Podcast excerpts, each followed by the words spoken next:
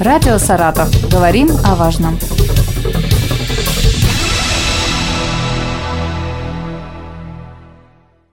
Здравствуйте, у микрофона Елена Щербакова. Сегодня со мной в студии Елена Никонова, начальник отдела надзора по гигиене питания Управления Роспотребнадзора по Саратовской области.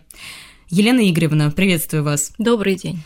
Начинается сезон грибов, прошли дожди. А, расскажите, сколько случаев отравления этим продуктом зарегистрировано в этом году?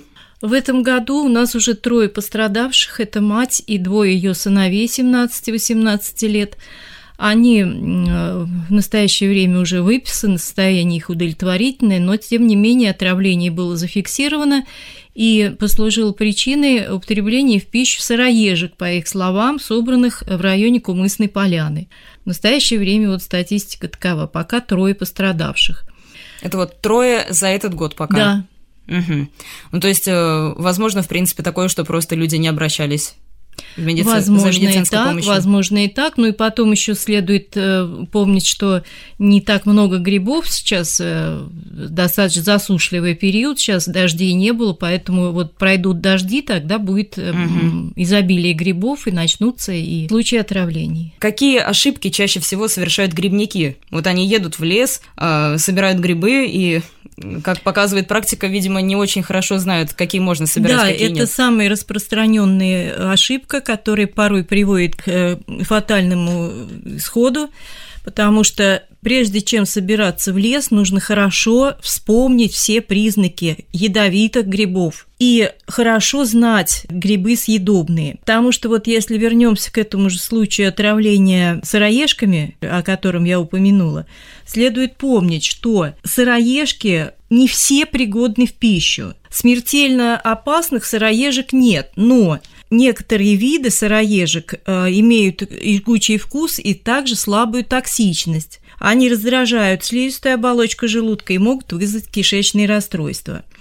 А если говорить о сыроежках, то лучшими их видами считаются экземпляры с желтыми, синими и зелеными шляпками – красного оттенка должно быть как можно меньше, потому что несъедобные сыроежки, вот такие, как есть у них название березовая, кроваво-красная, сыроежка келе, ломкая, сыроежка мейра, у них у всех шляпки с теми или иными оттенками красного, или ярко-красные, или фиолетовые, или пурпурно-фиолетовый, розовый, то есть вот эти оттенки должны уже насторожить. Угу, то есть первое, на что нужно обратить внимание, на цвет. Прежде всего э, знать грибы, вот, поэтому собирать, конечно, лучше всего, безусловно, съедобные грибы, к которым у нас относятся традиционно это белые, подосиновики, подберезовики, рыжики, лисички, маслята, опята, дождевики, шампиньоны. Но следует помнить, что у некоторых съедобных грибов имеются ядовитые или просто несъедобные двойники, которые весьма похожи по виду, но способны вызвать как легкие, так и тяжелые расстройства здоровья. Например, у белого гриба есть э, аналоги такие ядовитые, как желчный гриб, сатанинский гриб. У осеннего опенка ложный опенок. У шампиньонов есть похожие на него белый мухомор. Самый страшный гриб – бледная поганка, тоже похож и на сыроежку, и на шампиньон. Э, лисичка, есть ложная лисичка, дождевик, ложный дождевик и так далее. То есть перед тем, как идти в лес, сейчас есть доступ в интернет у всех, откройте вот и посмотрите подумала. Атласы. Внешние признаки едо... съедобных грибов, внешние признаки ядовитых грибов и если есть хоть малейшее сомнение, этот гриб, значит, брать не нужно. Что касается самого страшного гриба, о котором я сказала, бледная поганка, который до 70% может вызывать летальный исход, и вполне достаточно не, даже не целого гриба, а только кусочек, если попадет в приготовленную пищу, то уже может быть тяжелое отравление. Нужно помнить его отличительные признаки. Это прежде всего, значит, шляпка у бледных поганок имеет белый, э, желтоватый, зеленоватый оттенок. У взрослых бледных поганок ножки достаточно такие непропорционально высокие и тонкие. А в отличие от э, шампиньонов и сыроежек бледная поганка имеет у основания ножки утолщение такое клубневидное. Ну и самое главное, если есть сомнения, лучше никаких зеленых сыроежек не собирать, потому что это чревато очень тяжелым Слишком большой риск. Да, да. А вот э, в процессе приготовления как определить, что что-то идет не так? Ну, в приготовлении вряд ли вы поймете, что что-то идет не так. Вот эти вот приметы посинения луковицы, почернения ложки серебряной там и так далее, они часто не работают. Поэтому лучше всего, конечно, не полагаться, не на, полагаться случай. на случай. И помнить, что есть такие, такое понятие, как условно-съедобные грибы. Их приготовление требует большего, большей затраты времени. А, вспомним здесь очень популярные у наших людей при сборе грибов свинушку. И этот гриб имеет два, две разновидности – свинушка толстая и свинушка тонкая – вот если свинушка толстая считается условно съедобным грибом, и перед приготовлением ее необходимо вымачивать в течение суток и дважды проваривать в течение 30 минут, меняя воду, вот только тогда ее можно употреблять в пищу. А свинушка тонкая гриб несен к ядовитым и несъедобным, поэтому нужно знать различия тонкой свинушки, толстой свинушки. Все эти нюансы должны четко отложиться в голове у грибников. Ну, опытные грибники, я думаю, знают это все, а вот те, кто идет в лес, так скажем, впервые или не, не часто, конечно, им нужно вот это все иметь в виду, потому что вот, скорее всего, семья, которая ела эти сыроежки, скорее всего, там попали вот те, о которых я говорила, которые являются несъедобными. Угу. Знаете, вот видела еще в интернете даже есть рецепты, где грибы маринуют, то есть их даже без предварительной варки готовят. И мне кажется, это так опасно. Ну да, лучше в данном случае перестраховаться. Это речь идет, наверное, все-таки о, безусловно, съедобных грибах. Вот. Но, конечно, чем больше термическая обработка, вымачивание, это идет на пользу только. Но это, конечно, в основном это относится к условно съедобным грибам. Съедобные грибы, да, здесь более легкие способы приготовления. А где можно собирать грибы, где нельзя? То есть, ну, возле проезжей части да, конечно, ежегодно на сайт эту информацию вывешиваем, что нельзя собирать грибы вдоль железных дорог, вдоль автотрасс, вблизи промышленных предприятий, даже в черте города, потому что из атмосферы, из воздуха, из почвы все вредные вещества впитывают грибы, и ну, это не самая лучшая пища тогда для человека. Лучше собирать, конечно, в лесу, в чистых местах. А где разрешено покупать грибы? Вот если их не собирать, а купить. Ну, конечно, ни в коем случае не надо их покупать в несанкционированных местах торговли у частных лиц, потому что вы не можете гарантировать здесь, э, никто вам не может гарантировать, какие грибы, где их собирали. Э, особенно опасно, когда много крошки вот продают уже раскрошившиеся такие грибы, там тоже может попасться и бледная поганка, и все что угодно, поэтому покупать грибы нужно на рынках, на официальных, потому что там они все-таки проходят ветеринарно-санитарную экспертизу, видовую как минимум. Вот вы говорили про цвет, что нужно на него внимание обращать. Как выбрать грибы в магазине и что должно насторожить покупателя еще?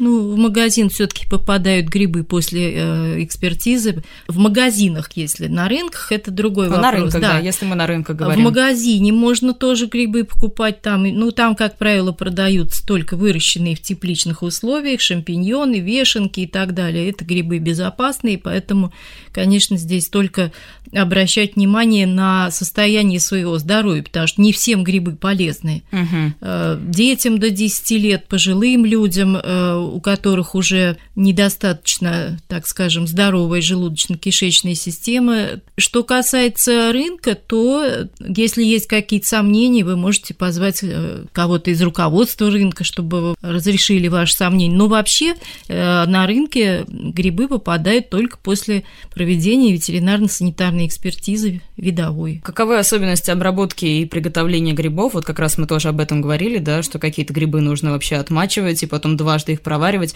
Какие можно сразу жарить, а какие необходимо обязательно варить? Условно съедобные все, все должны подвергаться сначала вымачиванию, длительной варке, смене воды. Прежде всего, даже не столько из-за, может быть, ядовитых там каких-то свойств, а у них есть жгучий привкус, горьковатый привкус. Вот эта вот процедура предварительная позволяет, ну, даже возьмем грузди те же, мы их перед тем, как солить, их обязательно вымачиваем, потому что иначе у них будет жгучий привкус, который, в общем-то, испортит все.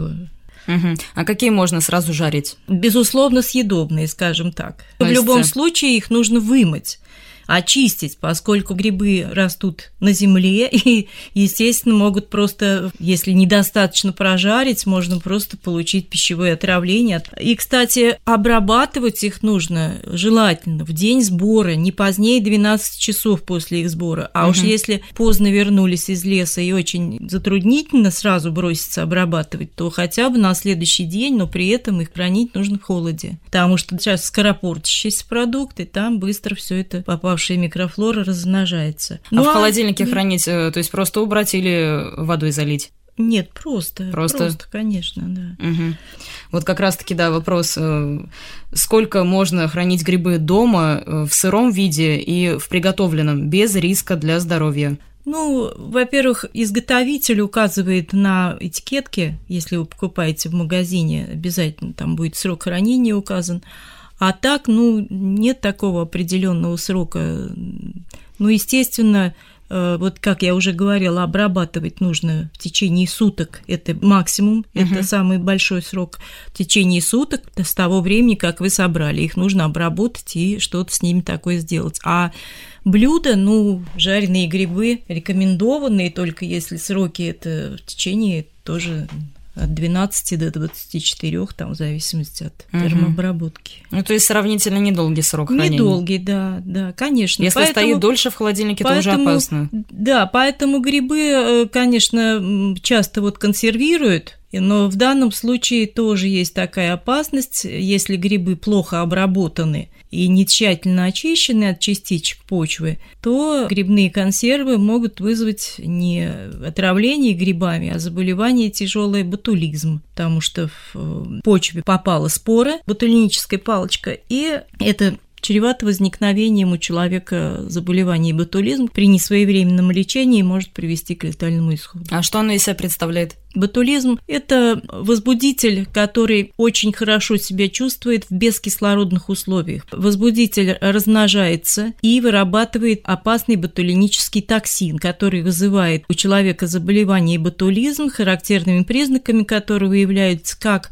симптомы желудочно-кишечного расстройства, так и неврологические, такие как затруднение глотания, пелена и мушки перед глазами, шаткость походки, слабость. То есть э, такие нехарактерные для обычного пищевого отравления симптомы. Вот это все должно насторожить, потому что только своевременное введение сыворотки противоботулинической может позволить выздороветь достаточно быстро, но и даже исключить летальный исход, потому что летальные исходы от ботулизма нередки. Происходят они от паралича дыхательного центра, поэтому заболевания очень тяжелые. Напоминаем нашим слушателям о том, что нужно собирать грибы тщательно, знать, что вы собираете, и обязательно обращать особое внимание на обработку. Ну и надо, да, что при первых признаках, если вы ели грибы и появились какие-то признаки нездоровья, то нужно немедленно обращаться за медицинской помощью. Напоминаю, у нас в гостях была Елена Никонова, начальник отдела надзора по гигиене питания Управления Роспотребнадзора по Саратовской области. Спасибо вам. Спасибо. Радио «Саратов». Говорим о важном.